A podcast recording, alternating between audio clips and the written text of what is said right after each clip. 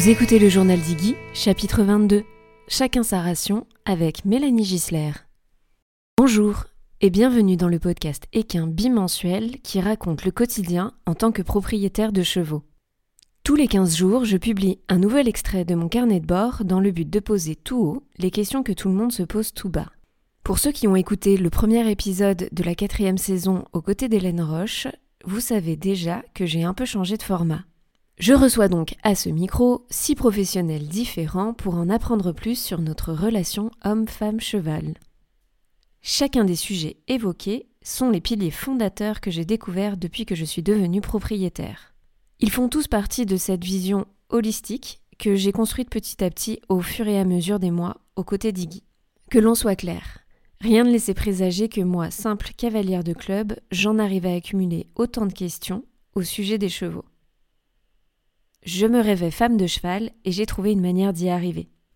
Simplement, en osant chercher toujours plus loin ce que je ne sais pas encore, ce que je ne connais pas encore, pour m'aider à mieux comprendre les chevaux, mais surtout Iggy dans sa singularité. Mélanie Gisler, nutritionniste équine, me rejoint donc pour le deuxième épisode de cette nouvelle saison. Nous allons aborder le rôle de l'alimentation dans le quotidien de votre cheval, mais nous allons surtout discuter du fameux calcul de ration et de l'importance qu'il soit adapté à votre équidé.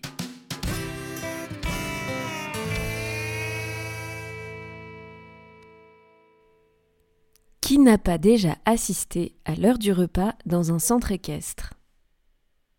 Vous savez, ce moment où la brouette rentre dans l'écurie et que c'est la course pour donner la ration de tout le monde sous un tonnerre de coups de sabot dans les portes de boxe. Ce moment-là, je m'en souviens comme si c'était hier. Parce que dans mon dernier poney club, je montais en soirée. Et mon groupe était responsable de la distribution des rations. J'appliquais consciencieusement les différentes mesures de granulés avant de les verser dans chaque box. Et déjà à l'époque, je me faisais la remarque que je n'y comprenais rien au calcul des rations. Je ne trouvais pas de logique évidente entre le poids, la taille du cheval et la quantité que je donnais. Juste avant de quitter ce fameux centre équestre et après quelques stages en horsemanship, j'avais récemment appris que le cheval avait surtout besoin de fibres et de manger en continu. Dans ma tête, j'avais simplifié l'équation par fibre égale herbe fraîche ou foin. Et en fait, la ration ne sert à rien. En fait, j'avais vraiment trop simplifié. Parce que quand je me suis mis en recherche de ma jument, je n'ai pas songé une demi-seconde à l'alimentation. Pour moi, j'avais déjà sélectionné son mode d'hébergement avec vie au pré et foin à volonté. La question était donc réglée. Je vous raconte pas la douche froide quand, après trois mois passés ensemble, un hiver rigoureux et un pic de croissance, j'ai commencé à voir Iggy fondre comme neige au soleil. J'ai donc commencé à me renseigner sur le sujet de l'alimentation. Et puis j'ai participé à des webinaires et j'ai essayé de détailler les étiquettes d'aliments et de CMV pour pouvoir faire ma tambouille. Il faut dire que je voyais tout le monde se débrouiller tout seul autour de moi. Le hic, c'est que Iggy, elle, ne reprenait pas. Après trois mois d'une ration bidouillée à la lueur de mes faibles connaissances, aucun résultat. J'ai alors pris conscience que le calcul de ration ne s'improvisait pas, en tout cas pas avec mon expérience de 12 semaines. J'ai donc pris l'option bilan avec un professionnel. Et après avoir lu le rapport détaillé qu'il en était fait, j'ai su que j'avais pris la bonne décision avant même qu'Iggy ait pris un seul gramme. Clairement, je n'avais pas le temps ni le niveau d'éplucher autant de blogs, de sites et d'articles sur la nutrition à ce moment-là. Je démarrais mon aventure et j'avais besoin d'une réponse clé en main. J'en ai déduit que j'étais pas la seule, car quand Iggy a commencé à reprendre son poids et à se refaire une santé, plusieurs personnes m'ont alors demandé à ce que je communique mon calcul de ration. Et c'est là que ça a fait tilt. La nutrition, ce n'est pas forcément une recette magique. Il n'y a pas de calcul de ration miracle qui marchera à tous les coups. J'en avais d'ailleurs fait l'expérience puisque j'avais essayé de m'y coller moi-même en copiant ce qui semblait marcher chez les autres. J'ai la sensation qu'on sous-estime souvent le rôle de la nutrition et du calcul de ration dans la gestion du quotidien. Pourtant, c'est un indispensable invisible qui demande du temps, de la régularité et de la précision. La nutrition est responsable en bonne partie d'un cheval en santé, bien dans son corps, mais surtout dans sa tête. L'idée de ce sujet dans le podcast ne date donc pas d'hier, et vous êtes nombreux à me l'avoir déjà demandé. Je vous laisse donc découvrir tout de suite la teneur de nos échanges. Bonjour et merci Mélanie d'être avec moi aujourd'hui. Avant de commencer euh, à parler euh, du sujet du jour, j'aurais souhaité que tu puisses euh, te présenter en quelques mots et puis nous parler un petit peu de ton parcours jusqu'à la création, enfin des démarrages, jusqu'à la création de ton compte Instagram at alimentation Oui, alors très volontiers. Bon déjà merci de m'accueillir, ça me fait super plaisir d'être là et puis de pouvoir vous parler d'alimentation. Donc moi c'est Mélanie, je suis nutritionniste, euh, donc j'ai fait des études d'ingénieur agronome et euh, ensuite je me suis spécialisée un petit peu dans l'alimentation du cheval grâce à mon cheval notamment. Donc j'ai un, j'ai un jeune cheval qui nécessitait beaucoup d'attention au niveau de l'alimentation. Donc, euh, il m'a permis un petit peu de, prendre ce chemin, de continuer à me former et puis d'en arriver où je suis euh, aujourd'hui. Donc là, j'ai aussi le compte Instagram Alimentation Equine qui en fait, euh, le but c'est de transmettre les informations concernant l'alimentation du cheval de manière simple et compréhensible et accessible un petit peu à tout le monde. Ce qui fonctionne très bien sur moi, je, te confirme. Euh, j'aimerais que l'on commence par le plus évident, c'est-à-dire de quoi se compose l'alimentation du cheval et comment répondre à ce premier besoin fondamental. Alors le cheval se nourrit principalement de fourrage, donc je pense que ça c'est plus un c'est plus un secret. Euh, donc dans son état naturel, il passe euh, une très grande partie de la journée à rechercher et ingérer de la de la nourriture. Donc là on parle de, de 14 à 16 heures voire plus à chercher à ingérer de la nourriture. Donc ça c'est le, le premier facteur important en fait, c'est de essayer de fournir au cheval la nourriture pendant toute la journée, donc euh, répartie soit à volonté, soit sur plusieurs repas répartis sur toute la journée. Donc qu'est-ce que c'est les fourrages? Donc là, ce qu'on connaît principalement, c'est le foin, évidemment, euh, qui constitue la, base de l'alimentation de, de, énormément de chevaux, mais on a aussi l'herbe. Euh, la paille, c'est aussi compté comme fourrage. Euh, et puis, ben, tout ce qui est un petit peu branchage, c'est vrai que dans la nature, les chevaux, ils, ils vont aussi très volontiers euh, s'attaquer un petit peu aux arbres, aux feuilles et puis euh, aux petites branches. Aux racines Exactement, aussi, oui. Donc si on résume, le cheval a besoin de manger une certaine quantité, mais du coup, euh, un certain nombre d'heures aussi. Donc ça, c'est parce que la manière dont il est constitué nécessite ce fonctionnement et cette ingestion en continu, c'est ça? Oui, exactement. Donc, d'une part, c'est son système digestif qui est conçu pour recevoir des petites quantités de nourriture en continu, mais ça a aussi euh, un lien avec son, avec son, son bien-être psychologique finalement, euh, parce que le, le cheval, il atteint son sentiment de satiété pas comme nous. Donc nous, on, mange beaucoup de nourriture, après on a l'impression qu'on a le ventre plein, et à ce moment-là, on s'arrête de manger. Par contre, le cheval, il va s'arrêter de manger quand il aura atteint son nombre de mastications, enfin son nombre de coups de mâchoire qui vont lui dire ah maintenant tu as assez mangé donc c'est bon tu peux arrêter. Donc ça c'est vraiment très important finalement parce que euh, ça va avoir une influence sur la disons que l'aliment qu'il va ingérer, euh, le cheval, il va pas, il, va pas réussir à se dire euh, ah ben j'ai ingéré suffisamment d'énergie. Donc, suivant l'aliment qu'on va lui donner, il va, euh, il va ingérer plus ou moins d'énergie. Et puis c'est aussi après, on voit les, chevaux qui, qui, tendent vers le surpoids, probablement qu'ils n'auront pas ingéré le bon type de fourrage en fonction de, leurs besoins. Ok. Donc si je comprends bien, quel que soit l'aliment ou le fourrage, euh, le cheval n'a pas de sentiment de satiété lié à la quantité et à la richesse de l'aliment. Oui. Donc s'il fonctionne au coup de mâchoire, euh, qu'on lui donne un ballot de foin ou une brouette de granulés, il ne s'arrêtera que quand il aura atteint son quota de coup de mâchoire. Ce qui est hyper différent de l'humain parce que est possiblement problématique. Oui, puisque dans un environnement conditionné par l'homme, euh, il accède à des aliments qui ne sont pas forcément euh, ceux qu'il aurait choisi lui-même. Oui, exactement, oui. Et du coup, pour reprendre le parallèle avec l'homme, euh, nous, si on mange une assiette de salade verte ou une assiette de purée, on ne mhm. va pas du tout avoir le même sentiment de satiété, et c'est bien l'aliment qui conditionne en quelque sorte nos satiétés. C'est ça, exactement.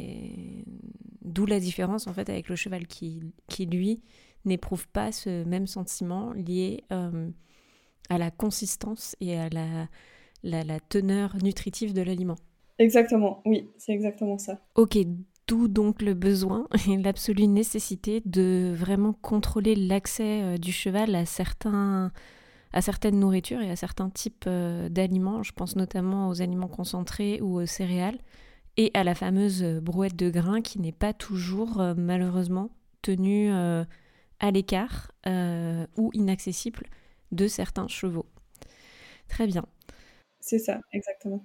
J'aimerais continuer en creusant la question des fourrages et des fibres. En fait, euh, par exemple, j'ai longtemps fait moi-même la confusion. Euh, quand on parle de fibres, on ne parle pas forcément que de fourrage. Du coup, pourrais-tu nous expliquer ce que sont les fibres? Oui, ok, oui. Oui, c'est vrai que ça, c'est un, un, raccourci qui est très souvent fait c'est que on dit ah ben mon cheval il a besoin de fibres, mais en fait derrière on entend il a besoin de fourrage. Après oui évidemment il y a un, il y a un lien, mais euh, donc on a différents types de fibres et puis euh, finalement tous les tous les aliments vont contenir une certaine part de fibres et ce qu'on va rechercher chez les chevaux c'est les aliments qui sont le plus riches en fibres possible. Ensuite, on a deux types différents de fibres. Donc, on a les fibres solubles et les fibres insolubles. Et puis ce qu'on va euh, finalement rechercher, c'est plutôt les fibres insolubles. Donc sur la partie euh, analytique finalement des aliments, c'est euh, ce qui est noté sous cellulose brute. Donc c'est tout ce qui est cellulose, lignine. En fait, ces fibres qui sont digérées dans le gros intestin par les micro-organismes. Et puis, ben, par exemple, le foin a une teneur très élevée en cellulose brute. Et puis en, comparaison, à les fibres solubles, c'est par exemple dans les, la pulpe de betterave, qui est très riche en fibres, mais plutôt en fibres non solubles. Donc là, par exemple, dans la pulpe de betterave, c'est plutôt la, la, pectine. Et puis ça, c'est des fibres en fait qui sont beaucoup plus facilement fermentescibles dans le gros intestin et qui vont donc apporter euh, une plus grande euh, quantité d'énergie. Donc euh, ces fibres, elles ont un meilleur rendement énergétique en fait que les fibres non solubles qui sont contenues dans le foin, par exemple. J'ai une autre question qui me vient à l'esprit. Hum, chaque race est différente. toutes les races viennent de régions différentes. Elles ont donc été sélectionnées pour ces différences. Je me doute qu'un pur sang anglais n'a pas le même système métabolique ou les mêmes besoins en énergie qu'un pur race espagnol ou qu'un cheval islandais, par exemple. Euh, donc par rapport à ce même besoin fondamental qui est de devoir manger 16 heures environ par jour, quelle est la différence entre toutes ces races? Oui, alors c'est juste, en fait on peut, pour simplifier, classer les chevaux en deux types différents. Donc ça c'est vraiment un petit peu simplifié. Après, évidemment, il y en a qui se situent un petit peu entre deux. Donc, on différencie entre le type nord et le type sud. Donc, ça, c'est en fait une différenciation géographique qui n'est pas forcément très, très juste. Mais voilà, c'est les, termes qui sont, euh, euh, employés pour décrire les différents types de chevaux.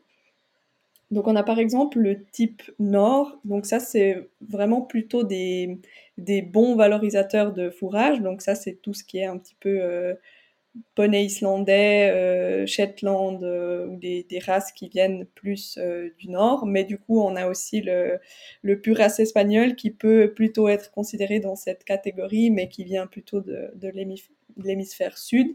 Donc c'est des chevaux qui viennent en fait d'environnements très rustiques, qui sont assez pauvres en, fourrage, donc qui ont des fourrages mais qui sont pauvres en, énergie, on peut plutôt le dire comme ça. Et du coup, euh, ils doivent en tirer un maximum en fait de ces, ces fourrages qui sont pauvres en énergie. C'est aussi des chevaux qui ont du coup tendance à avoir un besoin de mastication plus élevé, vu qu'ils ont finalement ces, ces fourrages euh, pauvres en énergie à disposition dans leur habitat naturel. Et c'est des chevaux qui économisent très bien d'énergie, donc qui vont beaucoup moins euh, bouger que par exemple des, chevaux qui ont plus de sang, euh, comme des pur sang arabes par exemple.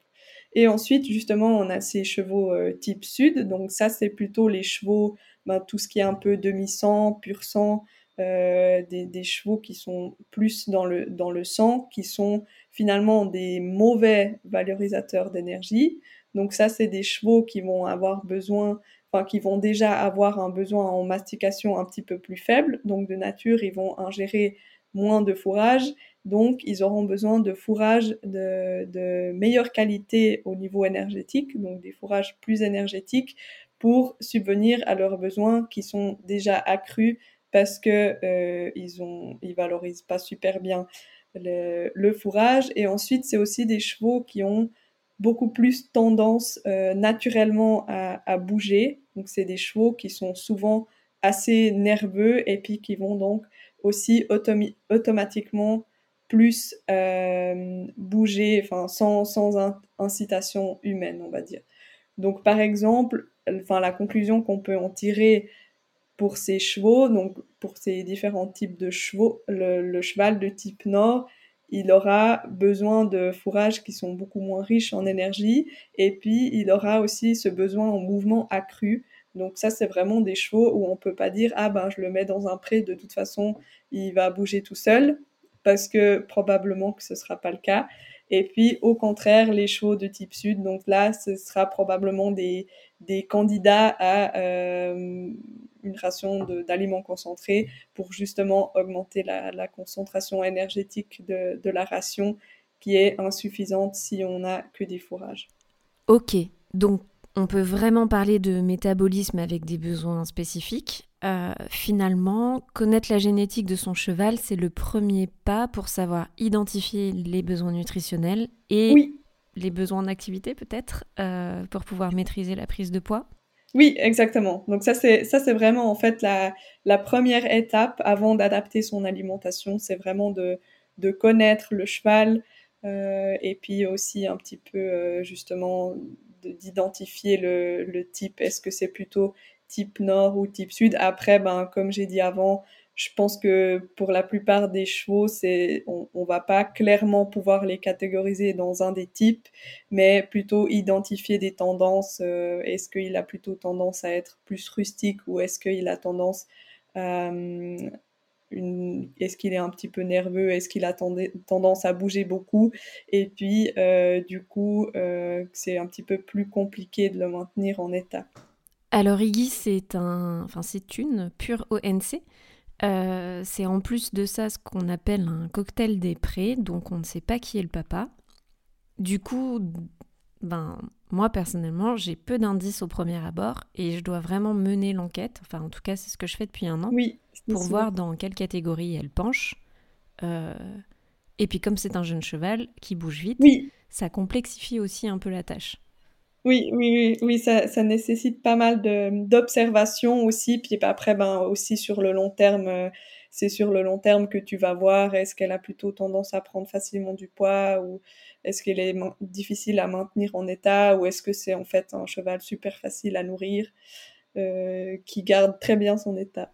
Ok, donc pour toutes celles et ceux qui nous écoutent et qui ont des ONC sans aucun détail, euh, l'observation permet de pallier au manque d'informations sur la génétique. Euh, on l'a déjà, enfin, déjà mentionné, mais finalement j'aimerais insister sur un point important. On ne peut pas vraiment laisser son cheval au pré se débrouiller tout seul en pensant que, que cela va suffire. Ou en tout cas, pour la majorité, ça ne suffira pas, quoi.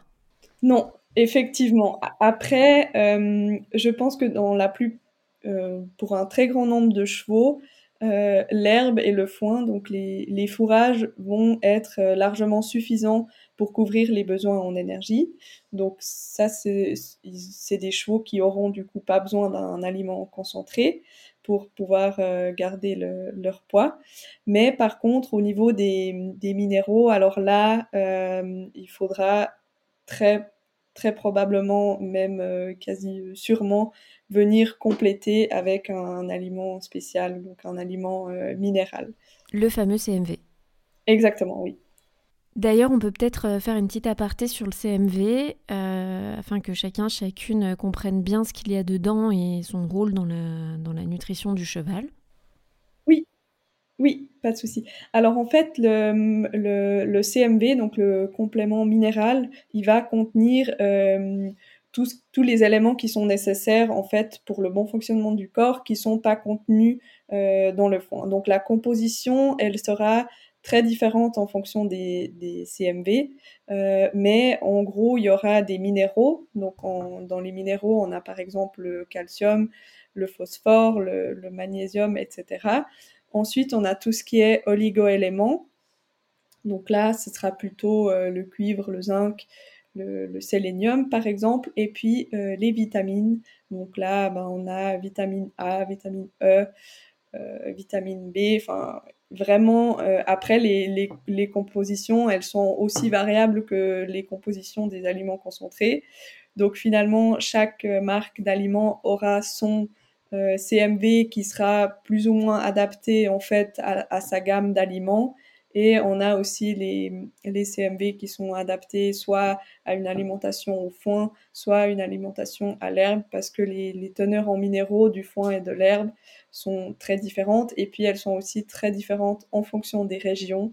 Et c'est pour ça aussi que c'est très intéressant de faire des analyses régulières des fourrages pour précisément voir quels éléments manquent dans les fourrages et qu'on va devoir apporter par ce CMV.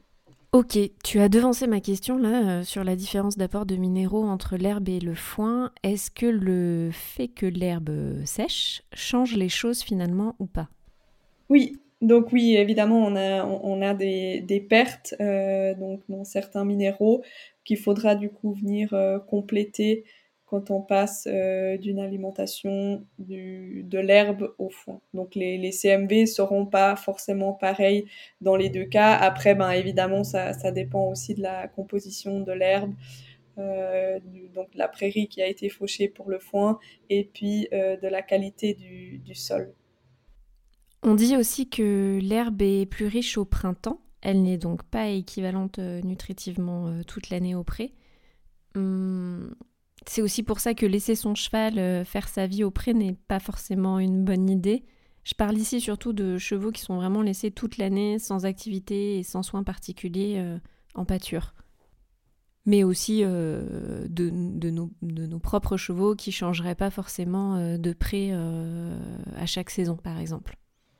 Oui, oui, alors ça, effectivement, et ça a aussi un lien avec ce, besoin en mastication qu'on a abordé avant, c'est qu'en fait, le, cheval, peu importe la qualité de l'herbe, il va devoir ingérer sa quantité nécessaire pour atteindre ses, ses coups de mâchoire dont il a besoin en journée. Donc, par exemple, au printemps, on a une herbe qui est beaucoup plus riche en énergie, mais qui est aussi très riche en eau et pauvre en matière sèche. Et finalement, c'est la matière sèche qui va demander au, cheval de la mastication. Et donc, le cheval va devoir ingérer des, énormes quantités de cette herbe fraîche euh, pour atteindre sa satiété. Et donc, à ce moment-là, on peut partir du principe qu'il aura euh, ingéré beaucoup trop d'énergie par rapport à ses besoins.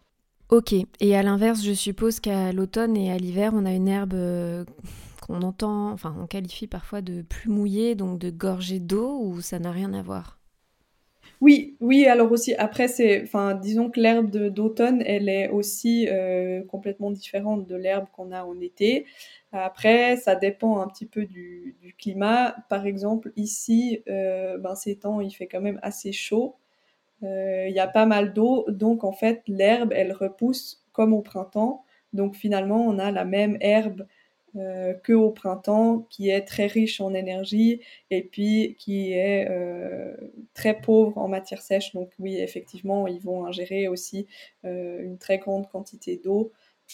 Avec cette herbe qui est vraiment fraîche, enfin, on peut vraiment la comparer à, à l'herbe du, du printemps finalement. Ok, pendant qu'on est sur le sujet de l'herbe sur pied, on peut peut-être en profiter aussi pour rappeler que l'herbe sèche sur pied, celle qui a grillé avec le soleil, euh, celle d'été, hein, n'a rien à voir avec du foin. Non, alors c'est différent parce que ben, l'herbe sèche, finalement, elle est toujours euh, dans, dans, le, dans le champ. Dans le pré. Le cheval, il va voilà, dans, le, dans le pré. Et puis, le, le foin, en fait, il peut être récolté à différents stades. Donc, on peut récolter le foin au printemps, donc quand l'herbe, est, très riche en énergie. Donc là, on va avoir un, foin qui est aussi riche en énergie. Et si on le récolte de manière plus tardive, alors il va avoir plus de hum, cellulose brute, donc tout ce qui est lignine, qui augmente euh, avec l'âge, donc la matière sèche aussi, et puis qui sera plus pauvre, donc euh, enfin, moins riche en, énergie que le foin qui aura été récolté au, printemps. Et puis en fait, finalement, l'évolution, c'est la même avec, euh, avec l'herbe qu'on laisse sur. Mhm. Euh, ça me fait penser que depuis que je suis propriétaire d'un cheval qui vit au pré, j'ai découvert la hantise de la fourbure. Alors, pas forcément pour Iggy, hein, puisque je n'ai pas d'historique. Mais par contre, euh, j'ai pu observer chez mes camarades de pré qu'elles redoutaient cette période du printemps où l'herbe est riche. Alors la fourbure, euh, pour moi, c'était une ligne hein, dans le chapitre maladie de mon livre Galocette, et j'y avais pas été confrontée. Euh, du coup, est-ce que tu pourrais nous expliquer quel est le rapport et quels sont les a priori que l'on a sur la fourbure et l'alimentation pour que tout le monde comprenne bien euh, ce qui se passe à ce moment-là et enfin, en fait ce que c'est Oui, oui. Alors oui, effectivement, il existe différents types de, de fourbure, dont la fourbure alimentaire, donc qui est euh, en fait causée par l'alimentation. Donc pour expliquer un petit peu comment ça se passe. Euh, si tu veux, le, cheval, comme on a vu avant, il est, il est fait en fait pour digérer des, fibres, donc les fibres, tout ce qui est fibres non solubles dans le gros intestin. Donc là, c'est ce qu'on appelle la digestion microbienne. Donc on a les, microbes ou les bactéries qui vont venir dégrader ces fibres pour ensuite en tirer euh, de l'énergie. Donc ça, c'est vraiment la plus grosse partie de la digestion du cheval. Ensuite, dans l'intestin grêle, on a toute la partie digestion enzymatique. Donc c'est là où vont être digérés tout ce qui est un peu sucre simple, dont euh, l'amidon par exemple, euh, ou bien les fructanes qui sont contenus dans l'herbe. Et puis cette capacité de digestion enzymatique chez le cheval, elle est très limitée. Donc oui, le cheval arrive à digérer ses, sucres simples, mais jusqu'à un certain point.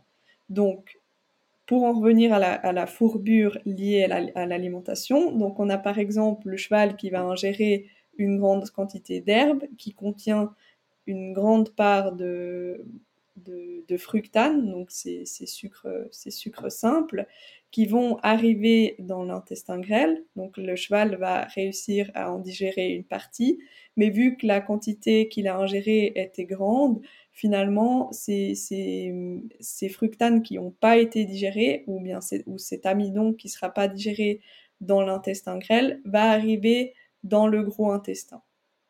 Et puis la population bactérienne qui est présente dans le gros intestin, elle n'est pas, elle est, elle est pas faite pour digérer euh, ces, ces, ces, sucres, elle est faite pour digérer les fibres et du coup, euh, les, du, coup, en fait, ça va faire en fait un déséquilibre au niveau de la, population, parce que d'un côté, euh, il y a une, fermentation qui va continuer à, se faire, donc on a le pH qui va, diminuer, et puis qui va agresser en fait ces bactéries qui sont faites pour vivre dans un, dans un milieu plutôt neutre. Je suis plus sûre du terme là. mais voilà, pas, pas, dans un milieu, pas dans un milieu acide finalement. Et du coup, ces bactéries, elles vont mourir. Et puis, quand elles meurent, elles vont produire euh, des, des, endotoxines qui finalement vont arriver dans le, dans le sang. Donc là, ça, c'est vraiment la, la version euh, super simplifiée pour que vous puissiez comprendre un petit peu le, le fonctionnement, enfin le, le, principe des fourbures. Et finalement, le principe, c'est le même avec les céréales. Donc ça, comme on, a, on entend souvent que ben, l'amidon, c'est pas bon pour le cheval, ben, c'est exactement pour la même raison. Enfin, c'est une des raisons pour laquelle c'est pas bon, c'est que finalement le cheval il a une, capacité limitée de digérer cette forme de cette forme de sucre et ensuite ça peut conduire à cette intoxication qui finalement va induire la fourbure. Après, il faut savoir aussi qu'il euh, y a certains types de chevaux qui sont plus prédisposés que d'autres à euh, ben, être affectés par, la fourbure, par exemple. Donc, c'est tout ce qui est euh, ben, un cheval qui souffre de syndrome métabolique équin, la résistance à l'insuline, le Cushing, par exemple. Donc, on a aussi cette population de chevaux qui tendent au surpoids et donc à la résistance à l'insuline qui vont plus facilement être affectés par, par des fourbures, par exemple. Et pour recouper avec la question du début, peut-être que le métabolisme de départ joue aussi, en fait, euh, dans le cas de la fourbure. Oui, alors exactement. Donc ça, finalement, ce, ce, ce, type de cheval va avoir aussi une influence sur le poids du cheval. Donc, on a de toute façon les chevaux du type nord qui vont être plus enclins au surpoids que les chevaux du type sud, et donc aussi qui vont euh, probablement plus facilement souffrir de ce, de ce type de, de pathologie. Après, euh, c'est pas exclu que ça arrive aussi aux, chevaux de type sud, mais c'est juste qu'il y a quand même un facteur de risque qui est augmenté quand on a, par exemple, un, un cheval qui est en surpoids. Ok. Euh, là, on vient de parler donc surtout des fourrages, on a parlé des fibres, de la présence des fibres aussi dans les céréales. Euh, du coup, quel est le rôle justement des céréales dans la nutrition du cheval? Puisque c'est un aliment que nous, on a amené euh, humain. Les céréales, elles, elles, sont là en tant que complément au fourrage. Donc ça, c'est peut-être important de le, de le rappeler, c'est qu'on va de toute façon toujours essayer de couvrir un maximum des besoins avec les fourrages. Mais après, on a certains chevaux, euh, ben, typiquement les chevaux un peu type sud ou des chevaux qui ont tendance à perdre du poids ou qui ont de la peine à maintenir leur état, qui vont pas forcément réussir à, se fournir assez d'énergie seulement à la base des fourrages. Donc c'est à ce moment-là que euh, les céréales peuvent venir jouer un rôle intéressant au niveau de, de, l'apport en énergie finalement. Donc les céréales, elles font finalement partie de ce qu'on appelle les aliments concentrés. Donc des aliments concentrés, c'est ceux qui ont une concentration plus élevée en énergie et qui finalement vont être là pour fournir cette énergie que le, que le fourrage n'arrive pas à leur fournir. Ok. D'ailleurs, je me demandais, on voit de plus en plus d'aliments concentrés dans, enfin sans céréales, pardon, euh, j'ai même vu des aliments concentrés qui sont marketés autour de l'apport en fibres. Euh, du coup, comment choisir? Donc là, tu parles de, c'est des aliments concentrés. Finalement, ouais, je pense que les aliments concentrés, ils peuvent avoir différents rôles. Mais euh, disons que le, le, le, fait de fournir des fibres, ce rôle-là, pour moi, il est quand même plus attribué euh, au fourrage. Donc après, les aliments sans céréales qu'on voit, c'est plutôt des aliments, par exemple, pour des chevaux qui ont vraiment un besoin très élevé en énergie, et puis où les céréales, la quantité de céréales qu'on devrait leur fournir euh, est trop élevée, et puis vu qu'on a vu qu'ils ont cette capacité euh, limitée à digérer l'amidon, si on donne une trop grande quantité de, céréales, ben alors là, on va avoir des problèmes. C'est pour ça qu'on va plutôt, dans ces cas-là, s'orienter sur des, des, aliments concentrés sans céréales, mais qui fournissent euh, suffisamment d'énergie. Ensuite, on a l'autre cas, c'est où le cheval, en fait, n'a pas besoin de cet aliment concentré, mais vu qu'il est dans une écurie où tout le monde reçoit sa ration d'aliments concentrés, on veut quand même lui apporter quelque chose pour pas qu'il soit frustré, ou alors on doit quand même lui donner euh, un petit peu d'aliments concentrés parce que sinon il mange pas son CMV, par exemple. Donc à ce moment-là, donc ça c'est vraiment plus des aliments qui sont très pauvres en énergie et puis qui sont vraiment plutôt là comme support donc euh, qui n'ont pas vraiment de réel apport nutritif, mais vu la quantité donnée, ils vont pas non plus euh, vraiment avoir une influence sur euh, sur cette sur ce sentiment de, de, satiété induit par la mastication. Très intéressant. Je vais dériver un peu, c'est le coup de la petite poignée pour donner le CMV qui me fait penser à ça. Comme on a vu, le sentiment de satiété du cheval est lié à la mastication en tant que telle. Alors, est-ce que le cheval, il sait ce dont il manque euh, et est-ce qu'il va le chercher? Je m'explique. Fin d'hiver dernier, Iggy a eu son calcul de ration avec un apport en oméga 3, un CMV et du coup la fameuse petite poignée d'aliments pour rendre tout ça appétant. Et bizarrement, à l'arrivée de l'herbe haute au printemps et fraîche, elle s'est mise à bouder sa ration. Comme si euh, finalement euh, elle avait plus besoin en fait de cet apport et que voilà la, nouvelle herbe bien grasse suffisait. Oui, oui. Alors, bah, j'ai vécu exactement la même situation avec mon cheval. après, pour moi, c'est plutôt lié justement à l'appétence c'est que finalement, euh, la motivation pour manger ce qu'on leur propose, elle est beaucoup moins grande que celle de, manger de l'herbe parce que l'herbe est à ce moment précis beaucoup plus appétante que la ration qu'on propose. Donc je pense que c'est plutôt euh, lié à, ça. Ok. Euh, donc je suis désolée d'avoir digressé. si on revient au rôle des céréales, elles sont donc là pour amener plus d'énergie. Un autre point que j'aimerais aborder, c'est le sujet du cheval athlète et celui du cheval de sport. Euh, athlète car finalement presque tous les chevaux sont des athlètes, même ceux dits de loisirs, puisqu'à partir du moment où ils sont un peu travaillés ou montés, ils fournissent un effort, en tout cas un effort euh, plus intense que celui de juste rester au pré. Et bien sûr le cheval sportif qui lui va avoir une activité euh, quotidienne, euh, plus ou moins intense en fonction de s'il est utilisé ben en club à, raison de plusieurs heures de cours par semaine, ou alors vraiment le cheval de, sport et de compétition qui va avoir plusieurs entraînements. Du coup, comment on fait pour juger du besoin ou pas de cet apport de céréales en fonction de l'activité du cheval? Oui, alors ça c'est très juste. C'est finalement voilà la, dépense énergétique, elle est aussi euh, d'une part présente euh, par la vie, donc le cheval qui, même quand il dort, il va dépenser de l'énergie, et après, elle peut être plus élevée justement avec euh, ce qu'on va appeler l'activité physique. Après, pour juger de l'intensité de, l'activité physique, donc là, il y a, ben, il y a des formules qu'on peut utiliser. après, ce que je vois en pratique qui est souvent très difficile, c'est euh, le cavalier qui doit juger de l'intensité de l'activité physique de son cheval. En toute objectivité, bien sûr.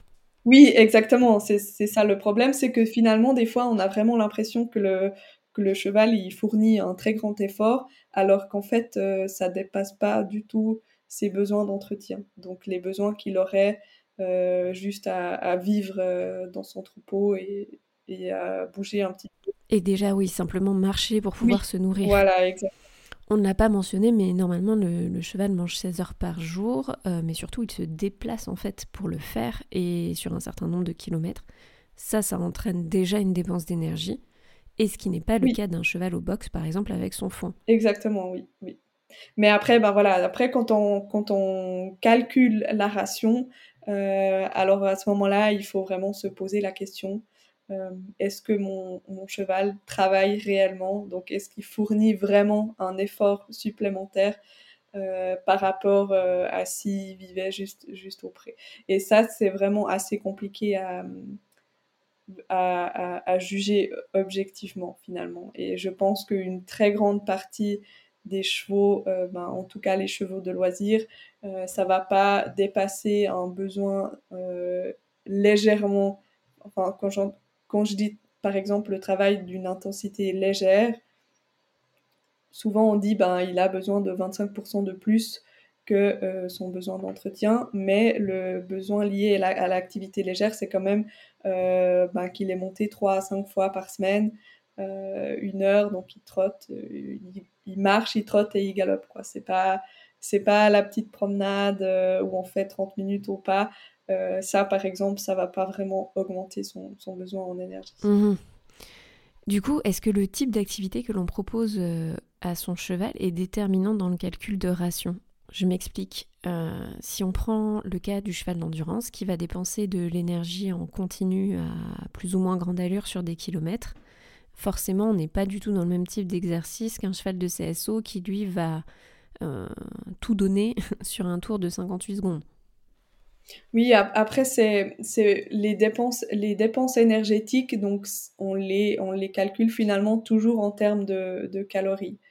Après, c'est plutôt la, la forme euh, qui va différer. Donc, on est plus sur une activité euh, type aérobie euh, quand on a le cheval d'endurance. Donc, celui-là, il, il, va devoir pouvoir fournir de l'énergie en continu sur le long terme.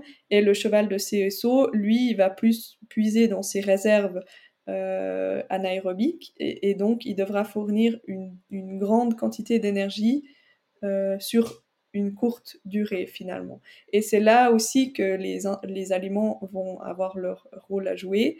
Donc par exemple, le, cheval d'endurance, lui, il va devoir euh, finalement, son, il va devoir avoir accès à cette énergie euh, de manière continue. Et par exemple, le, ce qu'on observe avec les, avec les céréales ou avec tout ce qui est un petit peu de type euh, sucre rapide, c'est que finalement, l'énergie, elle va être libérée en une fois. Euh, donc on a ce qu'on appelle le, le, pic de, de glucose. et puis à ce moment-là, l'énergie sera disponible. Mais ensuite, quand ça baisse, bah, on, on, aura euh, plus, plus d'énergie. Après, bon, là, on arrive un petit peu dans, la dans une théorie. Euh, bah, finalement, c'est la même chose que, que chez les sportifs. Donc, j'avoue que sur ce sujet-là, euh, je suis pas forcément super calée, mais voilà, en fait, il faut faire aussi attention à, ce, à ce genre de choses pour, pour les chevaux de sport. Euh, donc à leur fournir l'aliment qui leur, qui leur fournit l'énergie qui est nécessaire pour le, le type, euh, le bon type d'effort, et puis ben, le, le, donner au bon moment. Finalement, c'est comme les, ben, comme quand tu vas courir un, marathon, ben, il faut que tu prépares ton corps euh, au niveau de l'alimentation. Enfin, tu peux pas manger n'importe quoi juste avant et puis penser pouvoir aller courir ton, ton marathon. Oui, en général, on évite d'aller se faire un fast-food juste avant. Voilà. ok. Exactement, oui. Euh, du coup, on en arrive vraiment au calcul de ration en tant que tel. On a compris que ce calcul serait vraiment différent pour chaque cheval. Euh, donc, on va se poser la question de comment il devrait être calculé. Et j'ai aussi une question qui concerne en fait le fait que les rations sont parfois fractionnées. Je pense notamment aux chevaux de club qui sont ou aux chevaux qui sont plus ou moins détenus euh, quelques heures de boxe euh, par jour. Euh, souvent, ils n'ont pas la ration d'un seul coup. Est-ce que tu peux nous expliquer pourquoi? Alors, pourquoi plusieurs fois par jour? Donc ça, c'est d'une part parce que le cheval, vu la, la, composition de son système digestif, il est fait pour ingérer des petites quantités de manière continue. Ensuite, euh, il faut savoir aussi que le cheval a un estomac qui est de taille assez réduite, donc qui n'arrive pas non plus à accueillir des grandes quantités euh, de nourriture à la fois.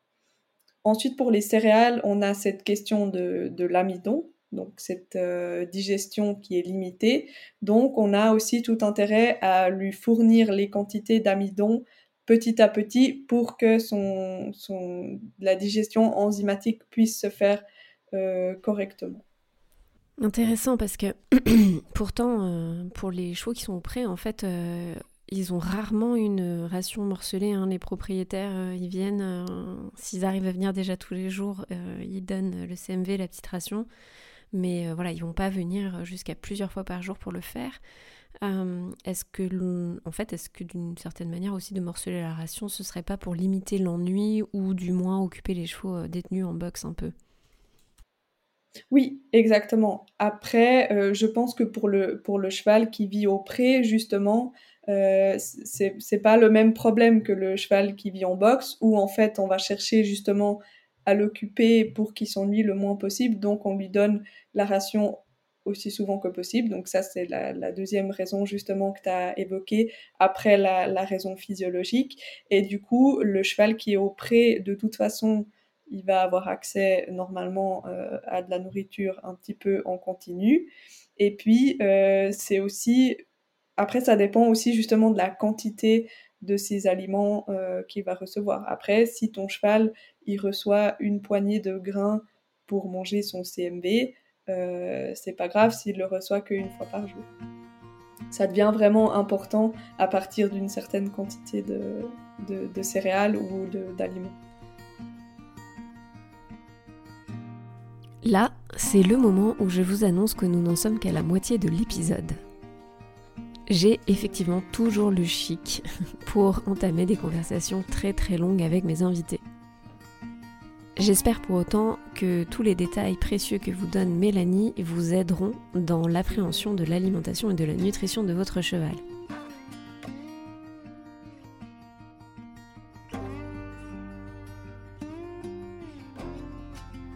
Pour toutes celles et ceux qui auraient besoin de faire une pause ou qui cherchent un moment dans l'épisode pour s'arrêter, c'est le moment.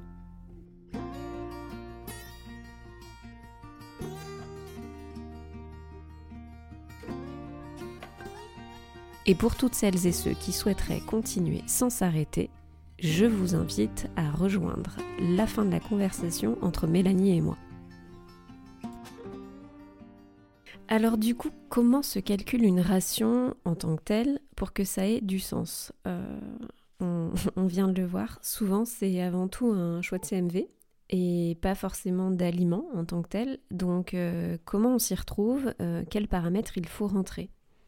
Donc pour commencer, il faut connaître son poids parce que en fait, quand on calcule la ration, les besoins ils découlent logiquement du, poids, du poids du cheval. Donc ça, c'est très important de connaître le, poids du cheval. Ensuite, on doit connaître son état corporel.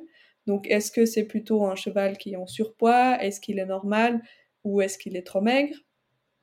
On doit connaître euh, son activité physique, son mode de détention, euh, savoir juger un petit peu euh, est-ce que c'est un cheval qui va beaucoup bouger ou pas beaucoup et puis euh, aussi ben, connaître ses, autres problèmes qu'il pourrait avoir. Donc par exemple, est-ce qu'il a des maladies spécifiques qui nécessitent une attention particulière au niveau de l'alimentation? Et c'est seulement une fois qu'on connaît tous ces facteurs qu'on va pouvoir euh, commencer le calcul de ration à proprement dit. Et puis, ben, le, le, donc comme on l'a vu là tout au long de, la discussion, c'est finalement les fourrages, c'est le, composant le plus important de, cette ration. Donc, c'est important de, connaître finalement la quantité qu'il reçoit tous les jours, mais aussi euh, la qualité. C'est aussi, c'est en fait sur le, les fourrages, c'est la base en fait sur laquelle on va ensuite construire euh, la ration. Donc pour connaître euh, la qualité des fourrages, donc on peut avoir cette, euh, pour commencer l'appréciation euh, visuelle. Donc au visuel, on arrive à voir si le foin il est bon ou pas. Donc par exemple, on va chercher un foin qui ne doit pas avoir de moisissure, qui a un aspect plutôt vert. Et ensuite, on, on, arrive aussi à déterminer le stade de récolte et donc approximativement euh, la teneur en énergie, donc savoir si c'est un, foin qui est plutôt pauvre en énergie ou plutôt riche en énergie. Et on a aussi la possibilité de le faire analyser. Donc ça, c'est finalement ce que je conseille parce que c'est très intéressant d'avoir vraiment des valeurs parce que des fois, on se dit, on utilise les valeurs euh, régionales, donc euh, ou bien nationales.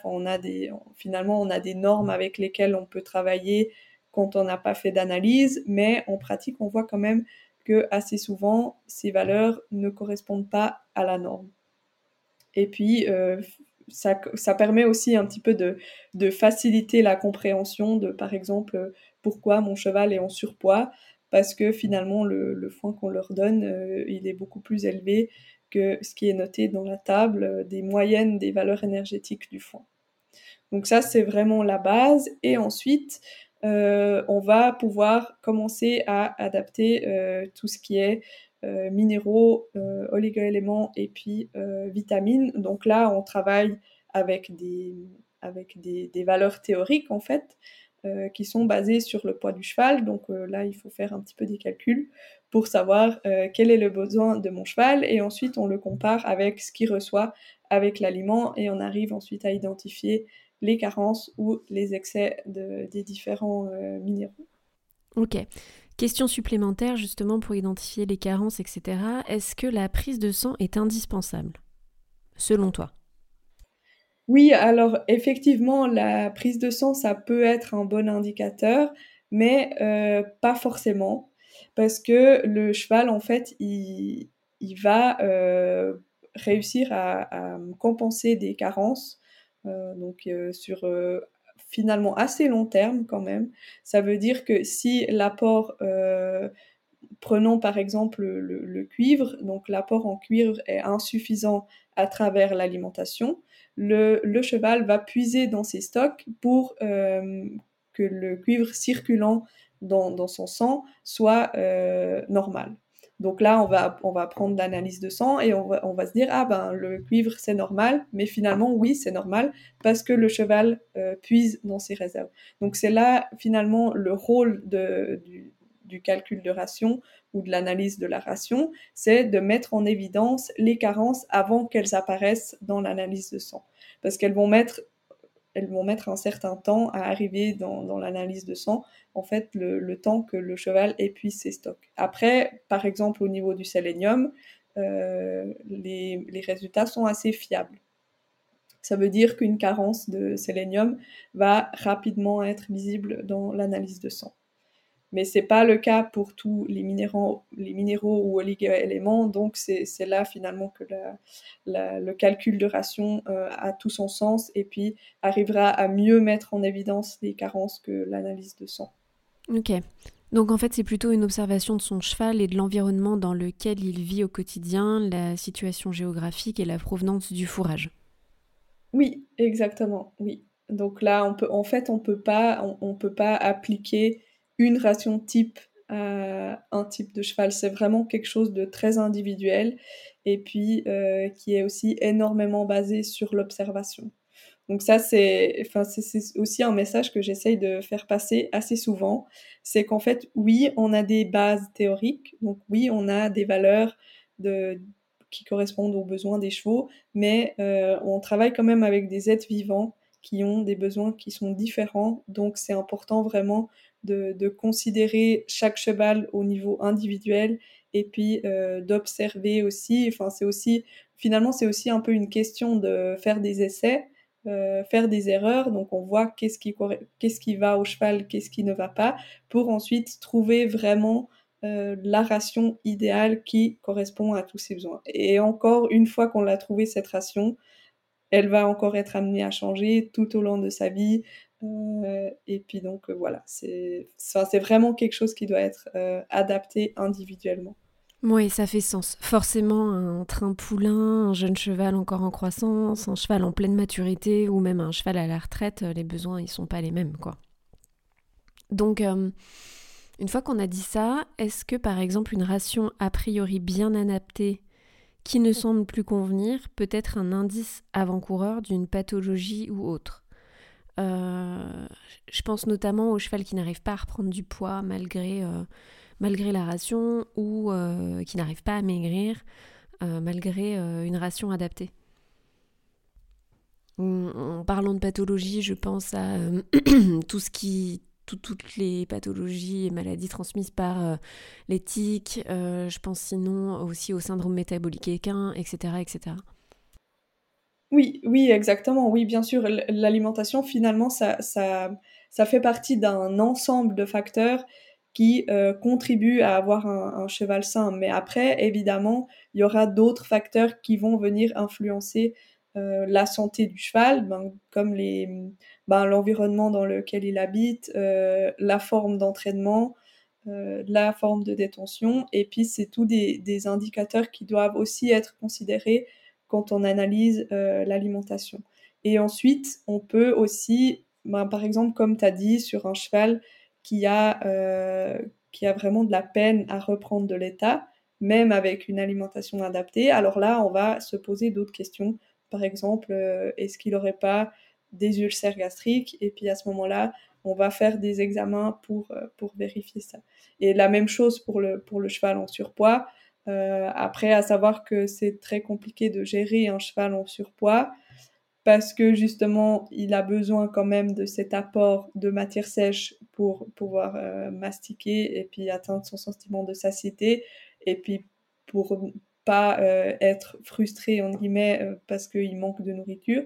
Donc le surpoids, ce sera quand même quelque chose même si le cheval n'arrive pas à perdre du poids, ça ne voudra pas forcément dire qu'il souffre d'une pathologie, mais là, à ce moment-là, on va aussi aller chercher au niveau de la dépense énergétique pour savoir est-ce qu'il dépense vraiment cette énergie, euh, est-ce qu'on a vraiment bien estimé ses besoins en énergie, est-ce que euh, c'est possible qu'il en dépense moins parce que finalement on a l'impression qu'il bouge beaucoup au parc mais il reste au même endroit. Donc ça c'est aussi, ben, de nouveau on en arrive à l'observation. Donc à ce moment-là on va vraiment essayer de, chercher de manière plus approfondie euh, où, est, où est le problème c'est c'est pas forcément une pathologie mais voilà peut-être qu'il y a un problème aussi au niveau de, de la détention ben par exemple le cheval qui qui prend pas de poids euh, qui a du foin à volonté plus sa ration est-ce que on va se demander est-ce qu'il a vraiment accès à ce foin à volonté ou est-ce qu'il se fait chasser et puis qu'il peut jamais manger sa ration? Donc ça c'est aussi euh, quelque chose qui est à prendre en compte mmh. Quels peuvent être euh, les signes d'une ration pas adaptée, s'il y en a? Alors ça dépend, ça dépend un petit peu en quoi elle n'est pas adaptée. Donc le, facteur le plus simple à identifier finalement, c'est le poids. Donc, si le cheval il est euh, trop maigre ou s'il est en surpoids, on peut partir du principe que la ration n'est pas adaptée, ou alors que les conditions de vie ne sont pas adaptées. Donc, le cheval en surpoids, par exemple, on aura, on peut avoir une ration adaptée euh, au niveau de ses, besoins euh, psychologiques et physiologiques, mais par contre qui dépense pas assez d'énergie à côté. Et puis, ben la même chose avec le cheval qui est euh, trop maigre. Donc là, on va aussi se poser des questions sur euh, sa dépense énergétique et puis la composition de, sa ration. Ensuite, on a tout ce qui est euh, lié aux, symptômes, par exemple, d'un manque de, minéraux. Donc là, on, peut avoir la, qualité des, crins, la qualité des, sabots qui peuvent être des bons indicateurs. On peut avoir ben, le, poil, donc un cheval sain devrait toujours avoir un poil brillant. Euh, Alors, je, te, coupe une seconde. Euh, quand on parle de qualité des crins et qualité des sabots, euh, peut-être qu'il faut qu'on précise un petit peu. je crois pas me tromper en disant que si, sur nos sabots on, remarque une apparition de stries horizontales ou verticales très très marquées, ça peut aussi être un bon indicateur visuel pour juger de cette carence. Oui, alors ça c'est d'une part il y a ces stries, mais après on a aussi la, qualité en fait euh, du sabot. Donc euh, est-ce que euh, friable, cassable Oui, ou, oui, ou est-ce que le, le, cheval a souvent des abcès? Donc ça, ça peut aussi euh, venir d'une carence, euh, la, la vulnérabilité vis-à-vis des, des, maladies, donc par exemple tout ce qui est égal debout. Euh, donc ça aussi, ça peut très bien être lié à des carences, donc à des, à des oligoéléments ou des minéraux qui sont importants pour le système immunitaire, et puis que du coup le cheval finalement il n'arrive plus à, exercer, enfin que l'organisme n'arrive plus à exercer cette fonction barrière contre euh, les, bactéries.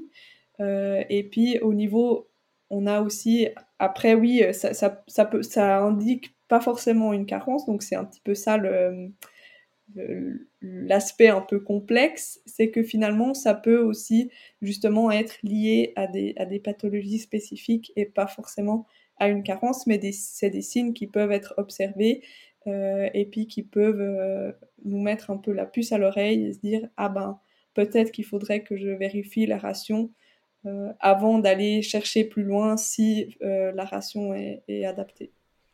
Ok, alors on n'a pas précisé pour les crins, du coup je, me permets. on a parlé donc des crins qui sont un indicateur. Je pense notamment aux crins qui roussissent. Donc comme moi, Iggy, c'est une jument noire pangarée, ça se voit très bien. en général, ils roussissent pas forcément à cause du soleil, mais plutôt d'une... Enfin, ça peut être un indicateur d'une carence en cuivre, je crois. Et puis oui, les, les crins cassants et les crins aussi qui, qui font des fourches. Hein. Oui, oui, oui. Non, alors ça c'est ça c'est juste. Donc euh, ce que tu dis avec les avec les crins roux. Donc ça, ça peut être un, indicateur pour un manque de, cuivre, effectivement. Mais on, a aussi ben la, la, qualité générale des crins. Donc est-ce que c'est des crins cassants euh, aussi au niveau de la repousse? Est-ce que les crins ils repoussent bien ou pas? Donc c'est aussi tous des, des facteurs qui peuvent indiquer des, carences, mais ça peut aussi indiquer des excès en fait. Euh, parce que ce qui est important de savoir aussi, c'est que oui, les carences sont fréquentes chez les chevaux, mais les excès euh, le sont aussi, et puis l'excès d'un minéral peut engendrer euh, la non-absorption d'un autre. Donc là, on crée vraiment des déséquilibres au niveau des minéraux et des oligo-éléments qui vont être néfastes pour l'organisme du, du, cheval. Alors ça tombe bien que tu en parles car c'était ma prochaine question. Aujourd'hui, il existe un large choix de compléments alimentaires et un large choix de compléments aussi de plantes à utiliser en phytothérapie, en gémothérapie ou autres. On peut donc euh, facilement jouer aux apprentis sorciers, hein, à faire ces mixtures, ces potions, ces cures. Est-ce que l'on peut préciser que ça ne remplace donc pas une ration si notre cheval a un besoin nutritionnel spécifique, euh, ni même un CMV oui, oui, alors tout à fait. Alors par exemple, euh, c'est pas avec des plantes qu'on va réussir à combler les besoins en minéraux, oligo-éléments ou vitamines d'un cheval. Donc ça, c'est la, première chose. Et ensuite, effectivement, euh, il y a certains mélanges de plantes qu'il faudrait pas donner ensemble. Après, je suis pas assez calée en phytothérapie pour me prononcer vraiment sur ce sujet, mais euh, voilà, ce que, je, ce que je peux dire là, c'est vraiment que les, les, les, plantes, elles peuvent pas combler les besoins euh, nutritionnels du, du, cheval. Donc, dans certains cas, évidemment, elles vont pouvoir le soulager, l'aider au niveau de, de, certains problèmes, mais là aussi, c'est important de, de consulter un, un, professionnel à ce niveau-là pour vraiment aussi vous conseiller sur le dosage et puis euh, sur euh, l'assemblage de, des différentes espèces pour pas qu'il y en ait une qui, qui concurrencie l'effet euh, de l'autre, enfin pour que, pour que ça puisse vraiment avoir l'effet escompté sur l'organisme du, cheval. Mmh. Mais en aucun cas, elle ne viendrait annihiler l'intérêt premier de mon calcul de ration. Par exemple, euh, j'ai mon CMV, euh, mes graines de lin pour mon oméga 3. Je viens faire une cure de gâtillier parce que ma jument a des chaleurs douloureuses. Ça ne va, ça ne va pas changer les effets escomptés du CMV et de l'oméga 3. Quoi. C'est, c'est juste euh, les effets de certaines plantes entre elles qui peuvent s'annuler, en fait. Oui, oui, exactement. Et ensuite, ça dépend aussi de de ce qu'apporte cette, cette, plante. Par exemple, je sais que souvent on utilise la spiruline euh, en tant que CMV un peu naturel, euh, mais qui a des, aussi des, des, teneurs euh, très variables au niveau des minéraux. ou de, fer ou, d'autres minéraux et donc là oui on va quand même arriver sur un ça c'est vraiment quand même un, sujet qui peut être problématique au niveau du bilan nutritionnel parce que ça va apporter un complément de, minéraux qui est en fait pas souhaité et qui va pouvoir déséquilibrer l'apport euh, du, CMV. Ok. Alors je finis sur le calcul euh, en tant que tel. Hum, juste une petite précision. Tu as dit tout à l'heure que les marques d'aliments concentrés sont, enfin, vont avoir tendance à faire leur mélange de CMV de manière à ce que celui-ci puisse aller euh, en complément ben, de leur gamme d'aliments.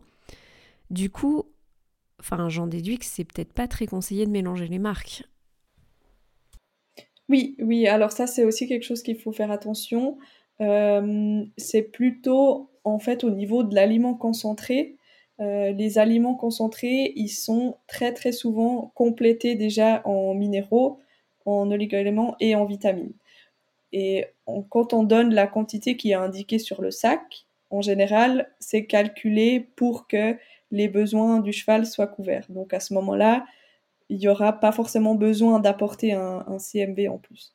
Donc c'est là où ça peut devenir dangereux, c'est quand le cheval a déjà une grande quantité d'aliments concentrés minéralisés et qu'on vient encore ajouter euh, un CMV derrière ou des composés, des composés simples, par exemple, euh, parce qu'on a entendu que le manque de sélénium était très euh, probable dans la région et qu'on ajoute encore du sélénium alors qu'il est déjà contenu soit dans le CMV qu'on donne, soit dans l'aliment concentré. Donc c'est vraiment très important de connaître tous les aliments que le cheval reçoit, de connaître la composition de ce qu'il y a dedans et de connaître les besoins pour pouvoir faire en sorte de, lui fournir juste ce qu'il a besoin parce que les excès peuvent quand même devenir euh, facilement toxiques. Oui, donc ça demande vraiment une précision et une recherche. Enfin, c'est un peu une science, quoi. Il euh, faut bien connaître, euh, comme tu, viens de le dire, l'ensemble des différents apports que l'on va utiliser, comprendre les compositions des marques, euh, finalement, le conseil que l'on pourrait donner à tout le monde, c'est donc de ne surtout pas piquer la recette du voisin. Exactement. ok. Alors la ration, donc, euh, on peut conclure en se disant que la ration, c'est vraiment penser pour son cheval aussi à un instant T. Euh, il faudra penser à la réévaluer en fonction des saisons, de l'âge, de l'activité, ou même si le mhm. cheval change d'environnement, je pense à un déménagement. un calcul de ration par défaut, c'est donc évolutif et surtout pas figé, en fait, si on doit conclure. Oui, oui, exactement, oui. Donc là, enfin ça c'est vraiment la ration, elle, elle est obligée d'évoluer en fonction, en fonction du cheval parce que les besoins du cheval évoluent aussi, ben, comme tu as dit, en fonction de, de son âge, de son mode de détention, donc son activité physique aussi. Euh, même pendant une année, par exemple, pour les, pour les chevaux de sport, on a la, saison de, d'entraînement et, de, et de concours qui va être beaucoup plus intense que euh, l'hiver où euh, en général ils ont des pauses, ou bien même pour les chevaux de loisirs, euh, les chevaux de, de, randonnée qui vont souvent partir en randonnée en été, mais un petit peu moins en hiver.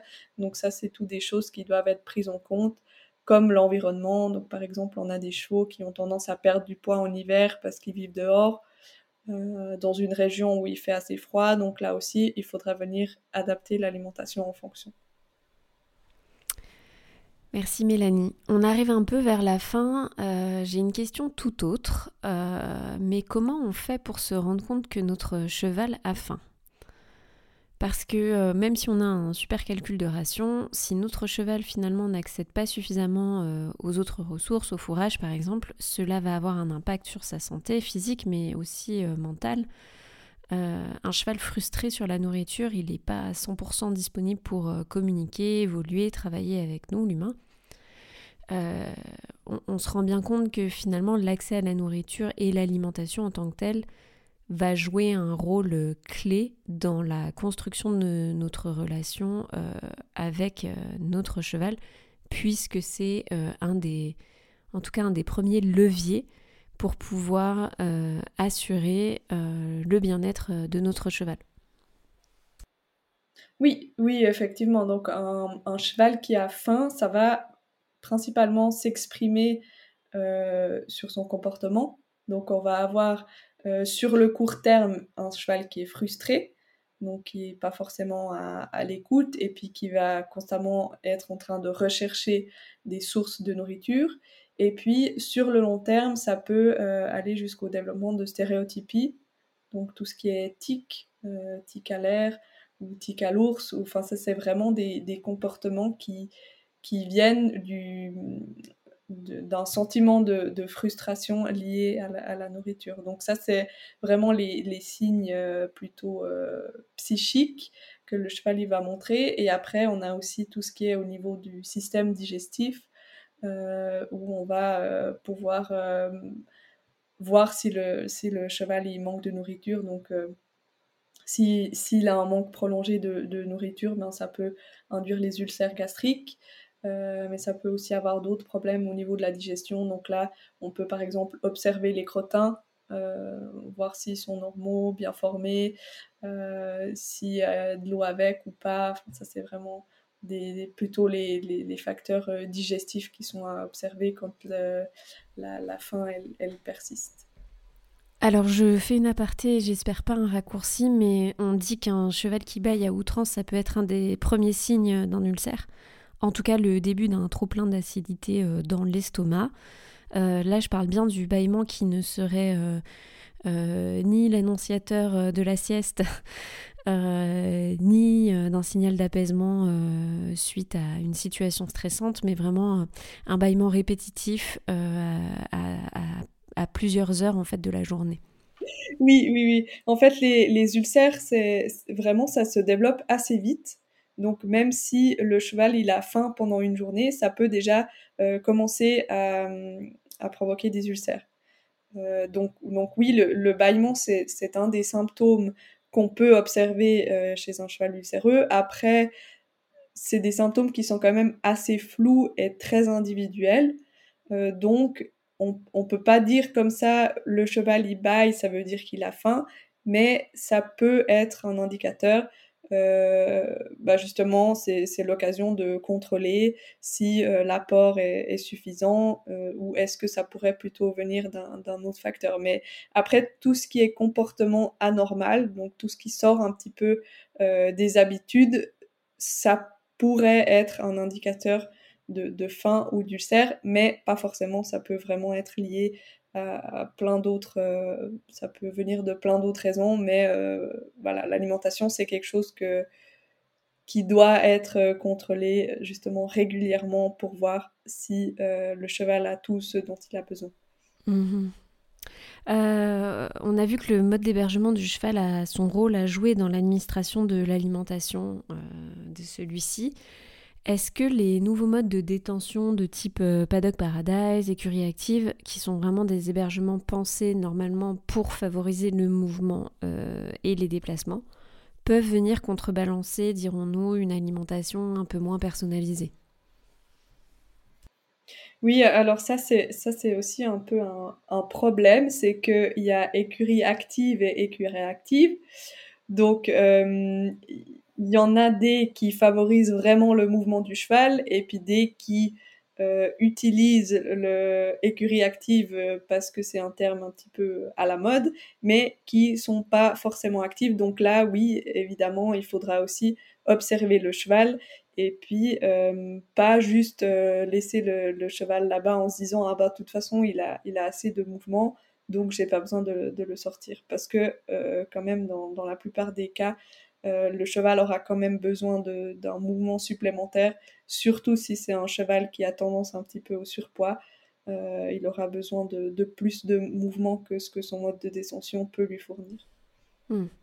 Je voudrais euh, d'ailleurs repréciser un peu le cas des paddock paradise où donc là les enfin en fait le vraiment le principe du paddock paradise c'est sur une toute petite surface de disperser les différents accès aux ressources pour vraiment favoriser euh, donc le déplacement.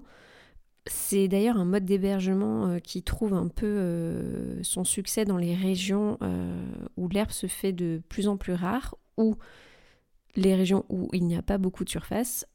du coup, le cheval n'a accès au foin qu'une... Enfin, en fait, n'a accès qu'au foin et très peu à l'herbe. Du coup, un cheval peut-il vivre qu'avec du foin et uniquement du foin? Oui, en, fait, euh, le, cheval euh, n'est pas fait pour manger de l'herbe, plutôt, dans le sens où les prairies qu'on a chez nous sont pas forcément les prairies qui sont adaptées aux besoins des chevaux. Donc, en fait, on voit énormément de, de, prés pour chevaux où pousse de l'herbe qui est en fait destinée aux bovins, donc aux, vaches, qui ont euh, des besoins totalement différents des chevaux.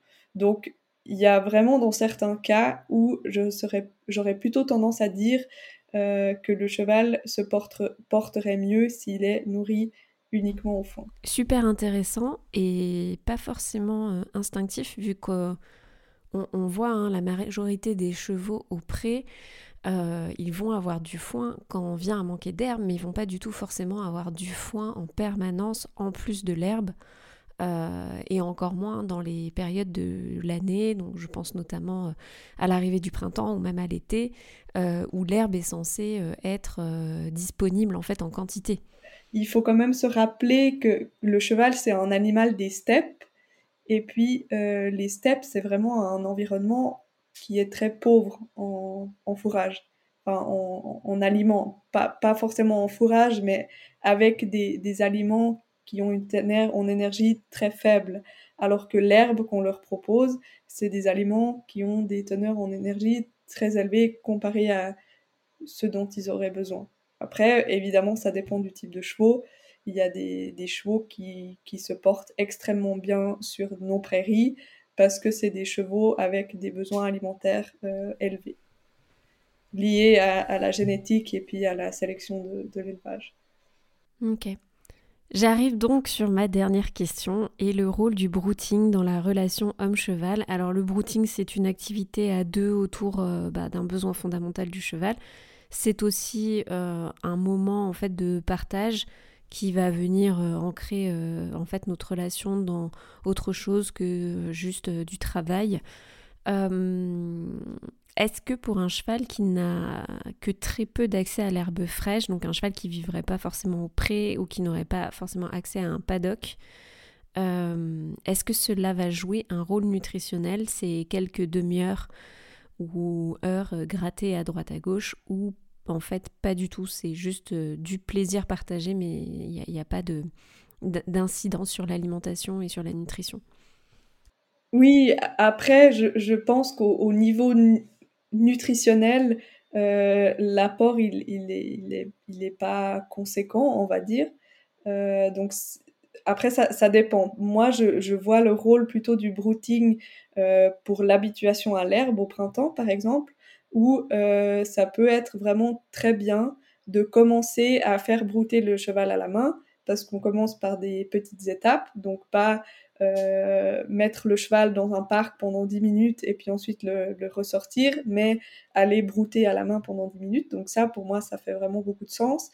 Par contre, après, au niveau nutritionnel, euh, si le cheval passe 24 heures au pré, euh, et puis qu'on va le faire brouter, alors ça va pas changer grand chose. Mais par contre, oui, effectivement, je pense que ça peut amener quelque chose au niveau plutôt de la, de la relation qu'on a avec le, cheval ou aussi pendant une balade, par exemple, où ça lui demande quand même un certain effort. Ensuite, c'est un peu la récompense finalement euh, qu'on lui donne. Euh, ouais, c'est plus que vraiment l'apport euh, alimentaire. Ok, donc le brouting, c'est voilà, son rôle, c'est vraiment dans la construction de la relation. Donc ça, c'est hyper intéressant et important à noter. Mais euh, voilà, il ne joue pas de rôle dans euh, euh, l'apport énergétique ou l'apport nutritionnel dont le cheval a besoin. Finalement, le seul point qui nous manque, je pense, c'est, puisqu'on a quand même évoqué beaucoup beaucoup de choses, c'est que on n'a pas parlé encore de la régularité dans l'administration de la ration et l'importance en fait euh, de respecter cette régularité quotidienne, je crois. C'est bien ça, hein? Quotidienne. Exactement, oui, en fait, le, cheval, il a, il a besoin de sa ration au quotidien. Pourquoi? Parce que le, corps a aussi besoin de, ses apports en nutriments pour fonctionner tous les jours. On ne peut pas euh, donner à manger un jour sur deux en espérant que le cheval il fournisse chaque jour les mêmes, les mêmes performances. Donc ça, c'est le, l'aspect un peu euh, au niveau de l'énergie. Donc là, c'est assez, assez clair que si le cheval il n'a pas à manger pendant un jour, il n'arrivera pas à fournir les mêmes prestations. Mais c'est exactement la même chose pour tout ce qui est euh, justement minéraux, oligo-éléments ou vitamines. Euh, il en a aussi besoin quotidiennement pour pouvoir assurer toutes ses fonctions vitales. Ok, très clair. Le message est passé. Merci beaucoup, Mélanie. Euh, est-ce que tu aurais un mot de la fin pour nos auditeurs et auditrices? Oui, alors pour le, mot de la fin, euh, ce que j'aimerais vous transmettre, c'est vraiment euh, d'observer vos chevaux, de, de, faire votre ration au niveau individuel et puis de vraiment considérer l'entier du cheval, donc son environnement, ses caractéristiques physiques, donc son poids, son état corporel et puis euh, tout ce qui va autour et puis d'observer aussi les changements sur la durée euh, pour savoir s'il faut adapter quelque chose. En fait, c'est en observant, en faisant des observations régulièrement qu'on va aussi se rendre compte des changements au niveau corporel et puis aussi au niveau du, du comportement qui nécessite peut-être une adaptation de la ration. Ok, Mélanie, donc pour finir aussi, je voudrais juste rappeler euh, donc aux personnes qui nous écoutent que euh, tu vas proposer un calcul de ration, ou tu le proposes déjà, je crois, un, accompagnement pour le calcul de ration. tu proposes ici des webinaires de manière régulière sur différentes euh, thématiques spécifiques tout au long de l'année et en fonction des, je suppose, des différents événements qui peuvent se passer dans l'année. Donc, effectivement, la, mise au pré au printemps. je sais que tu as fait des thématiques sur les ulcères, notamment. Donc, peut-être que tu en as des nouveaux bientôt. Oui, exactement. Donc, je propose des, des bilans nutritionnels donc, qui permettent d'adapter la ration. pour l'instant, je n'ai pas encore de webinaire prévu, mais il y en aura effectivement de nouveau l'année prochaine. Et puis, euh, je vais aussi sortir une formation, donc une formation de base sur l'alimentation, donc pour vraiment mieux comprendre les besoins liés au comportement alimentaire du cheval et au système digestif, et puis aussi ben, savoir estimer un petit peu tout ce qui est besoin en énergie, euh, besoin en protéines, et puis euh, comment bien choisir les aliments. Ok, Super, donc du coup, on va pouvoir euh, apprendre à se former pour pouvoir comprendre ce qu'on doit mettre dans sa ration et pouvoir euh, la réadapter nous-mêmes par la suite, c'est ça? C'est ça. Ok. Et du coup, la formation, elle aura lieu quand? À partir de quand? Alors, idéalement, elle devrait sortir d'ici début de l'année prochaine.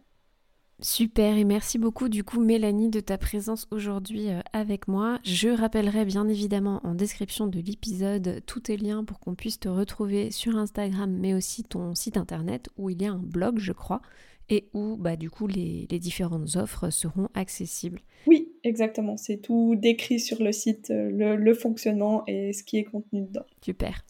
En tout cas merci encore euh, de ta présence avec moi aujourd'hui et à très bientôt. Merci, à bientôt. Et voilà, c'est la fin de mon échange avec Mélanie Gisler. J'aurais encore pu avoir mille autres questions. Mais j'espère surtout que l'on vous a convaincu de l'importance d'un calcul de ration personnalisé.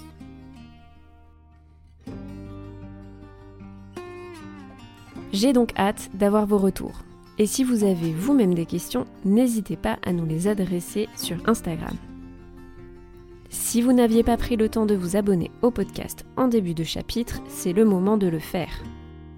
J'en profite donc pour vous remercier de vos écoutes. Vous êtes le moteur qui fait avancer la machine. Sans vous, personne pour écouter, pour partager et nous permettre de nous faire connaître. Tout ça, vous l'aurez compris, c'est ce qui me motive à continuer. En attendant de découvrir ma prochaine invitée, dans 15 jours, je vous invite à ne pas louper notre calendrier de l'Avent un peu spécial sur Instagram. On nous y retrouve sous le pseudo Iggy Journal. Merci de votre écoute et à bientôt